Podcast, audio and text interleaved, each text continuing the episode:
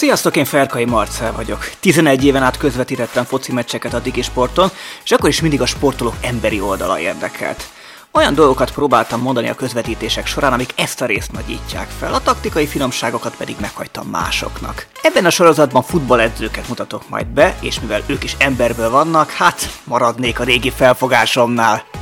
A legtöbb alanyom karrierjéről vastag könyvek jelentek meg, egy podcastban nem is fér bele egy teljes pályaív, úgyhogy az lesz a taktikám, hogy hét téma, jellemrajz, legfontosabb mérkőzés, stb. alapján mutatom majd be az edzőket. Szóval akkor mire számíthatsz? Informatív, sok-sok történettel teleszült meséléssel, egyfajta hangos könyvre a labdarúgás történetének meghatározó edzőivel kapcsolatban.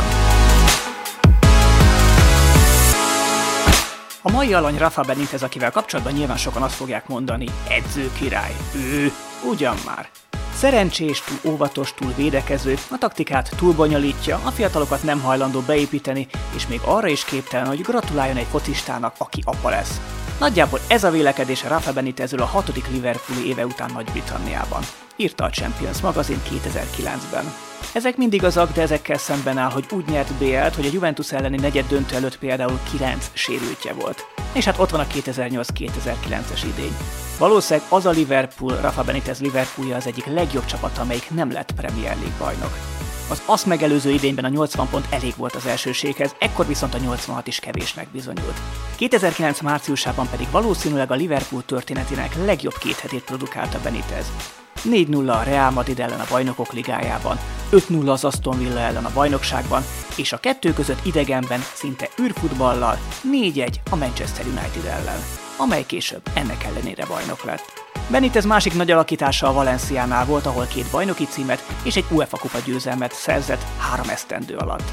Ezen kívül irányította a Chelsea-t, az Intert, a Real Madridot, a Napolit, a Newcastle-t és az Evertont váltakozó sikerrel.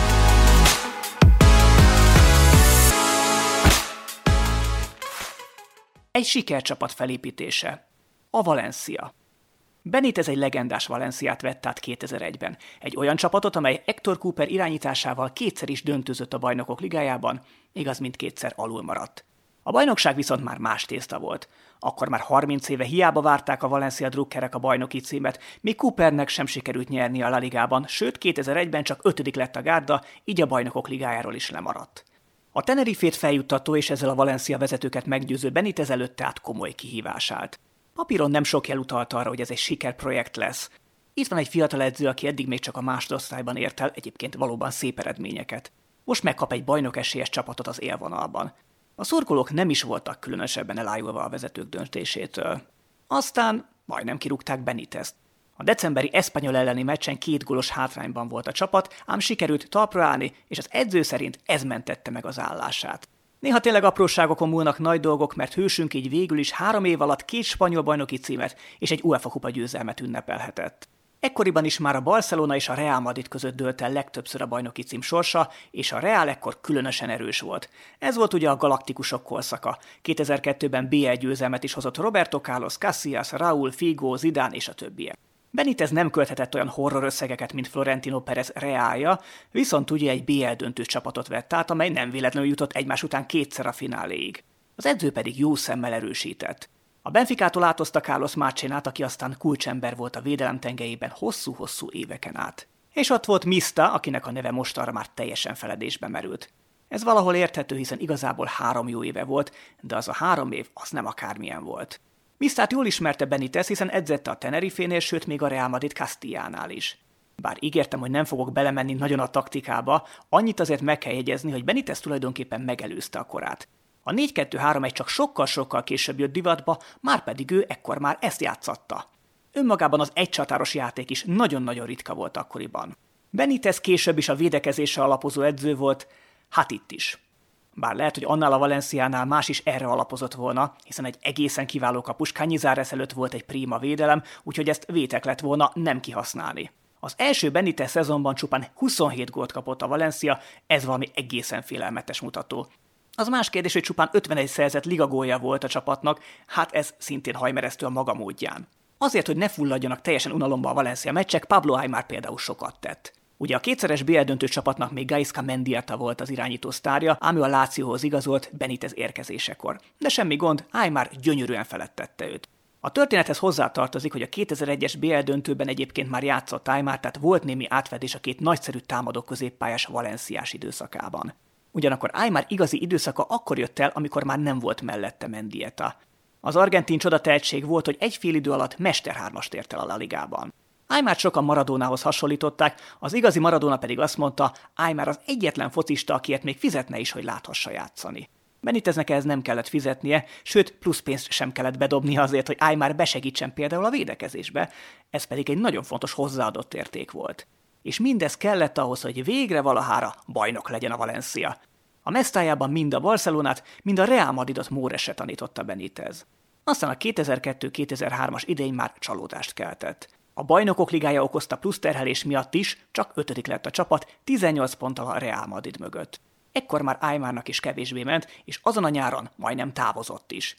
A Valencia ugyanis nehéz anyagi helyzetbe került, és volt egy olyan terv, hogy Rui Costáért és még 5 millió euróért a Milánba megy. Meg volt egy olyan forgatókönyv is, hogy Ayalával együtt a Barcelonához kerül. Végül maradt Aymar és a Valencia története legsikeresebb menetelését produkálta. Bajnok lett, és ezúttal már finoman szólva sem unalmas játékkal. A Valencia ekkor 71 gólt szerzett, ennél többel pedig csak a Real Madrid büszkélkedhetett. Na ez volt Mista leges legjobb idénye, összességében 24 góllal.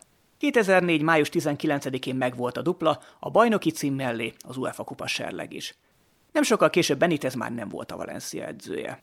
A szerződés hosszabbítási tárgyalások még az év elején indultak meg, amikor a Valencia bajnoki teljesítménye éppen nem volt a legjobb. Később már látszott, hogy a bajnoki cím is meg lehet, mégsem sietett a vezetőség, név szerint Manuel Llorente. Azt mondta ugyanis a vezető Beniteznek, hogy ha én most adok neked egy két éves szerződést, és ezután elbuksz három meccset, akkor az én fejemet követelik majd. Hát erre mondta Benitez valahol értetően, hogy ha ez a hála azért a három sikeres évért, amit a klubnál töltött, akkor inkább távozik. Aztán voltak itt még egyébként csúnyább dolgok, ezekbe talán már kár belemenni. Minden esetre minimális átállással a Liverpoolhoz tudott kerülni a spanyol edző. Rick Perry a pool vezérigazgatója nem átallotta megkérdezni a csapat játékosait, hogy ki volt az utóbbi időben a legjobb ellenfelük. Mindenki Benitez Valenciáját nevezte meg, amely 2-0-ra és 1-0-ra intézte őket a BL-ben, méghozzá iskolajátékkal. Az Enfielden szinte nem is volt a labda a Liverpoolnál, ami hát finoman szólva nem gyakori jelenség. Bocsánat, hogy egy kicsit félbehagyom az adást, de talán maradtam annyit, hogy kérhessek is.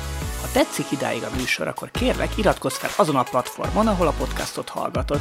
Így biztos, hogyha új adást teszek ki, akkor értesítést fogsz majd kapni róla. Ha pedig még értékeled, vagy lájkolod, és hát az már tényleg a csúcs kategória. Köszönöm szépen, és akkor menjünk tovább a mai edzőportréban. A legfontosabb mérkőzés. 2005-ös bajnokok ligája döntő. Liverpool-Milán. Ha szurkolókkal beszélünk, mindig azt mondják, az isztambuli volt minden idők legjobb BL döntője. Azon részt venni és végül nyerni, felejthetetlen érzés. Ezt mondta egyszer Benitez erről a sohasem volt, sohasem lesz mérkőzésről. A mérkőzésről, amelyen Ancelotti Milánja 3-0-ra vezetett 45 percnyi játékot követően, hogy aztán az 54. és a 60. perc között a Liverpool ledolgozza három gólos hátrányát, és végül 11-esekkel megnyerje minden idők egyik legjobb BL döntőjét. A tapasztalat egyébként nem a Liverpool sikerét ígérte. A Liverpoolból Smitzer EB, Haman VB döntőben játszott, de slusz. Ezzel szemben a Milánból Zédorf három különböző csapattal nyert bajnokok ligáját, Kafu három VB döntőben lépett pályára, Maldininek pedig ez volt a hetedik Back BL döntője. A Liverpool két nappal a finálé előtt érkezett Isztambulba. A meccs előtti napon óriási harc minden labdáért az edzésen. Érthető, Benitez az utolsó pillanatig titkolta a kezdőcsapatát. És hogy mindenki átérezze a meccs súlyát, volt egy kis mozizás is a hotelben. A videóban a nem akármilyen BL menetelés valamennyi gólja, illetve korábbi Liverpool sikerek elevenedtek meg.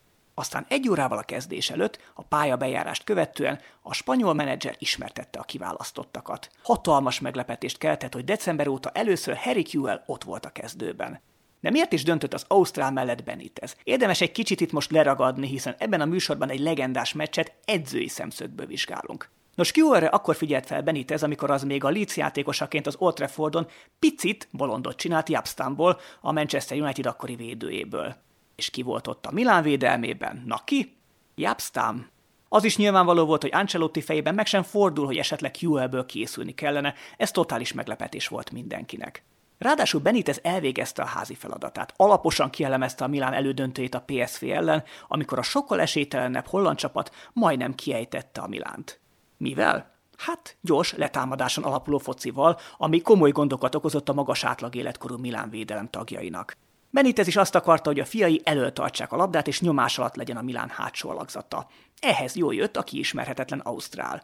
Pua jól lő távolról, egy az egyben bárkit megver, és a levegőben sem elveszett. Ritka az ilyen játékos, aki a támadó harmad bármely pontján jó teljesítményre képes, mondta egyszer Benitez.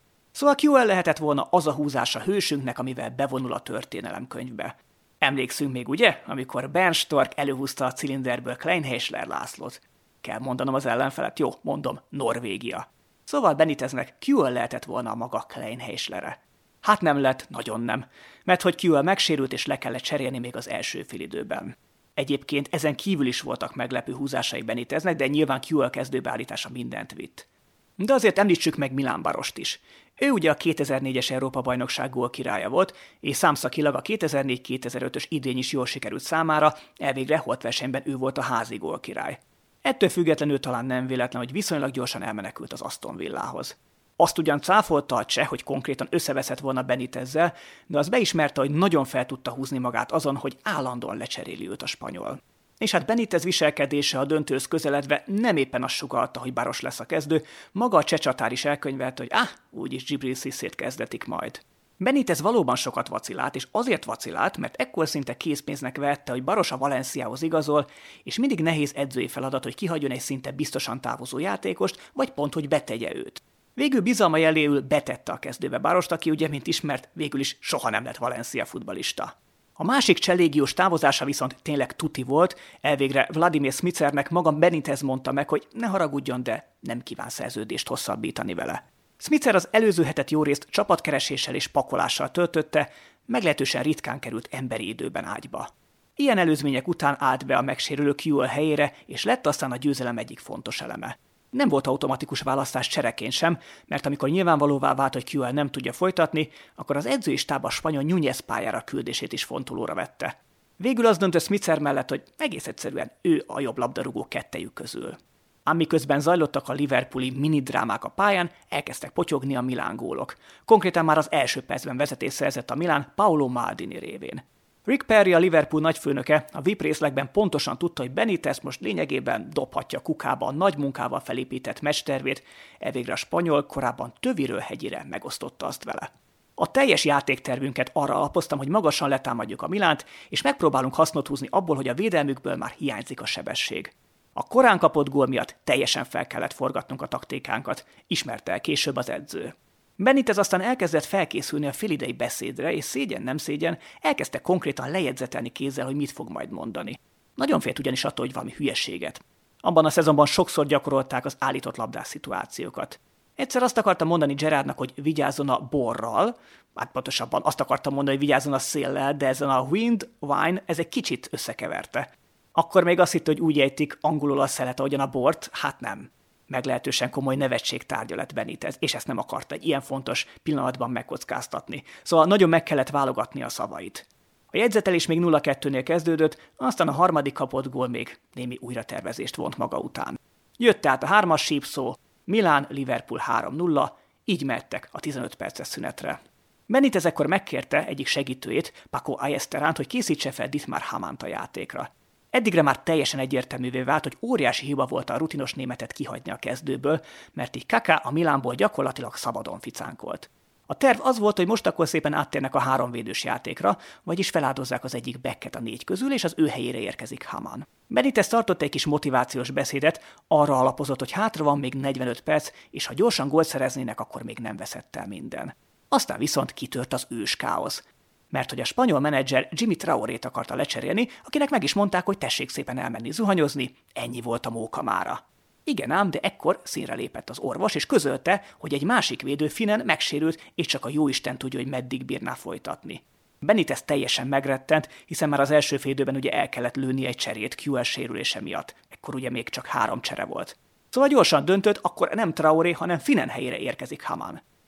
Finem pedig elkezdett durcáskodni. Ő mindenképpen meg akart próbálkozni a folytatása. Úgy kellett győzködni, hogy ez most baromira veszélyes játék lenne, nehogy itt elveszem még egy csere lehetőség. Ettől függetlenül a beszámolók szerint Finen nagyon-nagyon nehezen tért napirendre a döntés felett. Traoré barátunk pedig addigra már levette a cipőjét, gondolatban lezárta a meccset, szinte a zuhany alól kellett visszarángatni, hogy nem, nem öreg, maradsz. Mégiscsak maradsz. Ettől Benitez totálisan megzavarodott. Azt kezdte mondogatni, hogy Smither helyét vegye át a jobb oldalon Gibril Sissé, az a Sissé, aki akkor még nem is volt a pályán. Rögtön szóltak neki, hogy mester, ez akkor tudna működni, ha 12-en játszanánk, azt meg lehet, hogy nem egy BL döntőn kéne megkockáztatni. De minden jó, ha jó a vége. A Liverpool BL-t nyert, ehhez pedig kellett egy nagy mentés Jimmy Traorétól is, aki ugye már elkönyvelte magában, hogy le van cserélve. Persze ahhoz, hogy meglegyen a trófea, nem csak az a szinte példátlan 6 perces roham, meg az a Traoré mentés kellett, hanem aztán a 11-es párbaj megnyerése is. És ráadásul úgy sikerült mindezt megugrani, hogy a Milán kapujában a 11-esülő Dida állt, aki még a műfaj másik nagymenőjét Gigi Buffont is felülmúlta annó. A 2003-as Milán Juventus BL döntő szétlövésében Buffon ugyanis kivédett két 11-est, de ez kevésnek bizonyult, mert hogy Dida meg hármat hárított. Igen ám, de a Benitez stáb nagy munkát fektetett az esetleges 11-es párbajba. Ebben különösen a kapusedző José Manuel Ochotorena járt az élen. Négy Milán játékosról tudták pontosan, hogy hova szokta lőni a 11-eseket. Manapság már mindenki ilyen statisztikákkal dolgozik, de 15 éve ez még nem így volt. Az eredmény, Jerzy Dudek lett a hős, a Liverpool kapusa egymás után védte ki a 11-eseket, és így végül is a Liverpoolé lett a trófea. A legfontosabb játékos. Steven Gerrard. Mista is lehetne, ugye? Róla már volt szó, de hát azért a legnagyobb mérkőzés a 2005-ös BL döntő az Steven Gerrardról szólt. Eleve el sem jutott volna odáig, sőt még a nyolcad döntőig sem jutott volna el a Liverpool. A Steven Gerrard egy fantasztikus bombagollal nem lövi tovább a csoportkörből az olimpiákos elleni zárómérkőzésen csapatát. És ugye gondolom még emlékeztek rá, hogy éppen Steven Gerrard gólja hozta vissza a reményeket a fináléban 0-3 után. Azzal a góllal lett meg az 1-3, és ahogyan utána mutogatta Gerrard, hogy gyerünk, gyerünk, az a hirtelen felrázta a Liverpool tábort. Hat perccel később már 3-3 állt az eredményjelzőn. Amire már kevesebben emlékeznek pedig fontos, a hosszabbításban jobb hátvédet játszott kényszerből Gerard, és gyakorlatilag levette a pályáról Szerzsinyót. Szóval Gerardnak rengeteget köszönhet Benitez, de az is történelmi tény, hogy kétszer is majdnem távozott a középpályás a Benitez érában.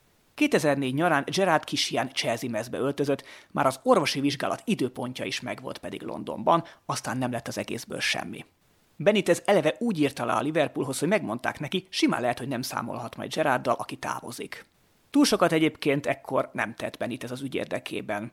Annyit tehetett, hogy ugye ekkor volt a portugáliai EB, ott egy Lisszaboni szállodában leült beszélgetni a középpályással, akinek elmondta, hogy szeretné visszahozni azt a stílust, ami a korábban a klubot nagyját tette. És azt is elmondta, hogy szerződtetni fogja Csabi Alonzót, illetve Luis Garciát. Meg megígérte, hogy a későbbiekben is be fogja avatni Gerardot a lehetséges átigazolásokba, sőt, akár ki is kéri az ő véleményét, amennyiben marad.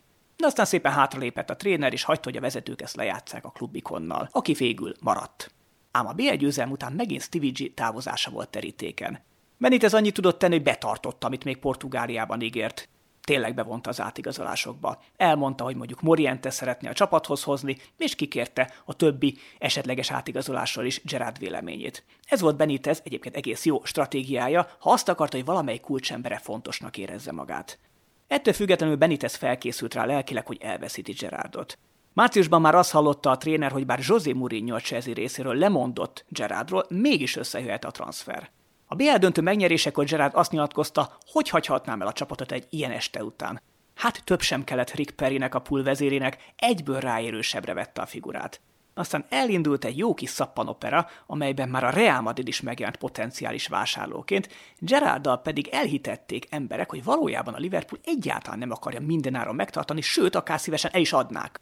Aztán valahogyan nagy nehezen megértette a középpályás, hogy rosszul látja át a dolgokat, a szálakat a Liverpool egyáltalán nem érdekelt abban, hogy ő távozzon, így mire megint jött egy ajánlat a Chelsea-től, ő már döntött. És megint maradt. Egy éven belül kétszer is Chelsea játékos lehetett volna Gerardból, de mindkétszer maradt. És egyszer sem a pénz volt a kult szempont, hanem az ambíciók. A saját és a csapat ambíciói. Egy nem mindennapi sztori. Említhetném azt is, amikor Benitez jogosulatlanul küldte pályára a Real Madrid edzőjeként Cserisevet, és ezért kizárták a Copa del Reyből a csapatot. De ahogy Benitez utólag elmondta, amikor Cserisev bekerült a keretbe, háromszor is megkérdezte a csapatmenedzsert, hogy jelente problémát a játékos korábbi eltiltása. Mindig azt a választ kapta, hogy nem, nem, nyugodtan pályára küldheti. Úgyhogy lehet, hogy ezt ennyiben hagyhatjuk, és inkább jöjjön egy másik sztori. Ki gondolná, hogy egy chat twitterező civil le tud karaktergyilkolni egy Chelsea menedzsert? Márpedig tulajdonképpen ez történt. Rafa Benitez sikeres Liverpool évek után 2012-ben lett a Chelsea menedzsere. Óriási utálattal fogadták a londoni szurkolók, transzparenseken tiltakoztak Benitez kinevezése ellen. Mert a lapok elővették egy nyilatkozatát, mi szerint a Chelsea fantasztikus klub, de én sosem mennék oda edzőnek, mert tisztelem annyira korábbi csapatomat a Liverpoolt. Számomra Angliában csak egy csapat van, az pedig a Liverpool és még azt is odabigyeztették, hogy mindezt Benitez 2007-ben mondta, és ezt olyan komoly orgánumok is átvették, mint az ESPN. Senkinek sem tűnt föl, hogy 2007-ben még alig ha beszélt korábbi csapataként a Liverpoolról, elvégre Benitez akkor még bőven a vörösöket irányította. Az egész egy kitaláció volt. Az egyik portál ki is derítette, hogy egy 15 éves csefiú, aki Benitez rajongó és nagy csalódás jelentett neki, hogy a Chelsea-hez írt alá a kedvence, szóval ő kezdte el terjeszteni ezt az általa bosszúból kitalált álnyilatkozatot. Vagyis egy olyan nyilatkozat miatt indult ledolgozhatatlannak bizonyuló hátrányból Benitez, amit valójában sohasem nyilatkozott. De a sors aztán igazságos szolgáltatott, Benitez ugyanis emelt hővel Európa Liga győzelemmel búcsúzhatott a Chelsea-től, úri emberként. A legnagyobb bukás. Az Osasunától 9 meccs után kirúgták, az Interrel pedig két trófeát nyert, mégis ez utóbbi a legnagyobb bukása. Egy héttel azután, hogy távozott a Liverpooltól, már is az Inter edzőjének mondhatta magát Benitez. Egy taktikailag felkészült edző érkezett egy taktikus bajnokságba. Taktikailag egyébként nem is volt olyan nagy különbség a két ember között, az úgynevezett man managementben annál inkább. Mourinho és Benitezről van szó. Sokszor fog még elhangozni ez a két név ebben a rovadban. Mourinho, aki mindent megnyert az Interrel, annyira közel állt a játékosaihoz, hogy azok szinte a vérüket adták volna érte. Benitez viszont távolságtartó volt, és ahogy Massimo Moratti, az Inter akkori elnöke fogalmazott, nem kérdés, hogy a spanyol egy egészen primo ember. De ha megnézzük Mourinho és Benitez kommunikációs, illetve kapcsolatteremtési képességeit, akkor a különbség óriási. Mourinho-nál voltak íratlan szabályok, Benitez viszont kicsit tanárosan állt a játékosokhoz, konkrét házi rendel. Materazzi emlékezetes módon sírva búcsúzott Mourinho-tól, évekkel később pedig azt nyilatkozta. Amikor nekem Madridban elmondta Mourinho, hogy távozik, az volt a fejemben. Basszus, itt hagy engem ezzel. Egy szóval Mourinho szelleme ott volt, a játékosok még mindig ragaszkodtak hozzá. Főleg azok után, hogy Benitez belépőként azt kérte, hogy távolítsák el Mourinho képeit az Inter edzőcentrumának falairól. Ezzel megmutatta a karakterét. Ez egy gyenge embert idéz, mondta Materazzi. Persze ennek azért előzménye is volt. Mourinho nem győzte hangsúlyozni, hogy ez az ő csapata, és még ha meg is nyerné Benit ez a klubvilágbajnokságot, az is sehol sem lenne az ő BL sikeréhez képest, hiszen ahhoz 13, emehez meg csupán két győzelem szükséges. Benitez megpróbálkozott azzal, ami Brian Cloughnak a legendásan félrement Leeds United-es időszakában annyira nem sikerült, a korábbi sikercsapatból hozni magával néhány embert. Mascherano a 2010-es VB alatt már olaszul tanult, ő volt az egyik Liverpooli kiszemeltje Beniteznek, a másik pedig Dirk Kuyt. Pedig Benitez állítása szerint a vezetőktől ígéretet kapott mindkettőre. Mint ahogyan Evra sem jött, mert hogy őt is szívesen látta volna a spanyol, aki így frusztráltan zárta az átigazolási időszakot. Gyakorlatilag semmi sem úgy alakult, ahogyan szerette volna. A vezetők azt gondolták, itt van egy keret, amely mindent megnyert. Mi a fenének igazolni hozzá? Az első rossz jel a Juventus elleni 0-0 előtt következett be, amikor Montari megtudta, hogy nem lesz kezdő, és ezek után elviharzott a Giuseppe Meazza stadionból. Az eredmények pedig nem voltak éppen jók. Döntetlenek egymás után, vereség a Milánói derbin és a kis csapat Kievótól. És hát aztán jöttek a sérülések. Ekkor pedig nem Mourinho szólt be Beniteznek, hanem Mourinho hű fegyverhordozója, az erőléti edző Rui Faria. Ő ugyanis egyértelműen Benitez módszereinek a számlájára írta a sérüléseket, mondván az internet továbbra is fantasztikus játékosok és első osztályú orvosi stáb van. Ahogy fogalmazott, egyetlen személy változott az előző idényhez képest. Na vajon kicsoda? Morattinak is kezdett elege lenni Benitezből. Nem elég, hogy a spanyol nyilvánosan panaszkodott amiatt, hogy nem kap új játékosokat, a Werder Bremen elleni BL meccse gyakorlatilag egy B csapatot küldött ki, és ennek 3 0 vereség lett az eredménye. Oké, okay, akkor már megvolt a továbbjutás, viszont így csak második lett csoportjában az Inter, és így ugye tudni lehetett, hogy várhatóan nehezebb ellenfelet is kap. Moráti dühösen nyilatkozott a meccs után, és nem különösebben érdekelte, hogy a rotálás a klubvilágbajnokság megnyerése érdekében történt. A bajnokságban egyre rosszabbak voltak az eredmények, úgyhogy nagyon kellett a győzelm a klub VB-n. Ez össze is jött, de még ebből is rosszul jött ki Benitez. Egyfelől senki sem esett révületbe attól, hogy a bomberős Inter jobbnak bizonyult a Szöngnomnál meg a Mazembénél. Erről mondjuk nyilván nem Benitez tehet, elvégre ő edzőként csak azt a csapatot tudja legyőzni, amelyik szembe jön. Amiről viszont tehetett, az egy újabb meglehetősen vitatott döntése. Az elődöntő interes hőse Dejan Stankovics volt, aki aztán mindenki megdöbbenésére csak csereként állhatott be a fináléban. Nem tudom leplezni a csalódottságomat, az elejétől fogva játszani akartam volna, nyilatkozta Stankovics. És hát Materazzi. Térjünk vissza megint az ikonikus Mourinho játékoshoz. A 2010-es BL döntő 92. percében Mourinho becserélte Matarazzit, hogy pályán lehessen akkor, amikor a hármas sípszó hivatalosá teszi a kupa győzelmet. Beniteznek is megvolt rá a lehetősége, hogy a végén harmadik csereként beküldje a veterán védőt. Helyette becserélte McDonald Marigát. Az eredmény? Materazzi eltűnt a játékos kiáróban, és nem volt hajlandó felmenni a pódiumra a többiekkel. Úgyhogy Beniteznek egy megnyert trófeával sikerült gyakorlatilag elérni edzőként a mélypontot. Főleg ahogyan lemenedzselte a meccsvégi sajtótájékoztatót. Ott gyakorlatilag előadta, hogy milyen lehetőségei vannak az Inter vezetőinek vele kapcsolatban. Egy, száz százalékban támogatja az edzőt, és vesz neki négy vagy öt játékost. Kettő, így folytatja, mindenféle jövőkép és tervezés nélkül, csupán egy embert okolva. Három, ha nem hajlandóak engem támogatni, akkor felkereshetik az ügynökömet és megegyeznek vele. Rafa Benitez öt nappal később. Kirúgták. Jellemrajz. Szerintem Steven Gerrard nélkül sem kaptunk volna ki. Jó néhány meccset lejátszottunk nélküle. Ezt mondta Rafa Benitez a 2006-os Liverpool West Ham FA kupa döntő után, ahol Steven Gerrard két gólt lőtt, abból az egyiket a 91. percben nagyjából 30 méterről, azzal mentette hosszabbításra a partit, és egyébként a 11-es párbajban is belőtte a magáét. Szóval mondhatjuk, hogy Gerard Liverpooli pályafutása egyik legnagyobb teljesítményét nyújtotta. Ám Benitez mindig is ilyen edző volt, ezzel minden játékosának meg kellett, vagy meg kellett volna barátkoznia.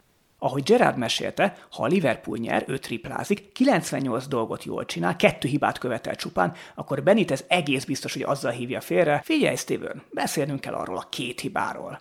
Sokan nem szerették Benitezt emiatt, de Gerard például azt mondta, hogy ez a fajta könyörtelen maximalizmusa az egyik annak a milliónyoknak, amiért Benitez a foci edzők top kategóriájába tartozik.